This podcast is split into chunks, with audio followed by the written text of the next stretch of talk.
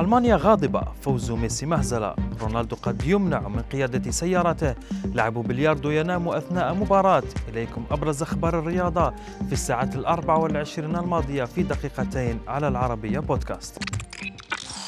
لم تمر خسارة ليفاندوفسكي للكرة الذهبية في ألمانيا مرور الكرام تتويج ميسي بالجائزة. جعل صحيفة بيلد واسعة الانتشار تتساءل لماذا ميسي ثانية؟ هذا اختيار هزلي وفضيحة.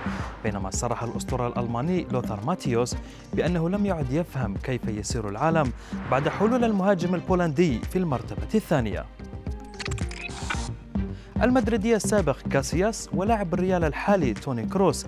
استغربا فوز ليو بالبالون دور حيث قال كاسياس بأن اختيار اللاعب الأفضل لم يكن صعبا إلى هذه الدرجة. بينما شكك كروس عبر البودكاست الخاص به في أحقية الأرجنتيني في الفوز بالجائزة وقال بأنها غير مستحقة على الإطلاق. بعد وصول رالف رانيك لتدريب مانشستر يونايتد قد يجد رونالدو نفسه مضطرا لترك سيارته الخارقة في المنزل أثناء توجهه إلى التدريبات اليومية حيث أن المدرب الجديد يفضل أن يصل الجميع إلى مقر التدريبات بسيارة تابعة للنادي وهو ما فعله أثناء إشرافه على نادي لايبزيغ بعد منعه لاعبيه آنذاك من القدوم بسياراتهم الخاصة.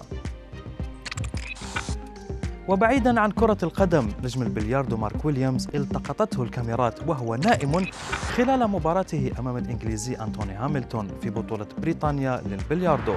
وخلال نومه كان الويلزي ويليامز متقدما في النتيجة. وبعد نهاية اللقاء اعتذر مارك عبر تغريدة له ملقيا اللوم على الآثار التي سببها له فيروس كورونا والذي أجبره على الانسحاب من بطولتين الشهر الماضي.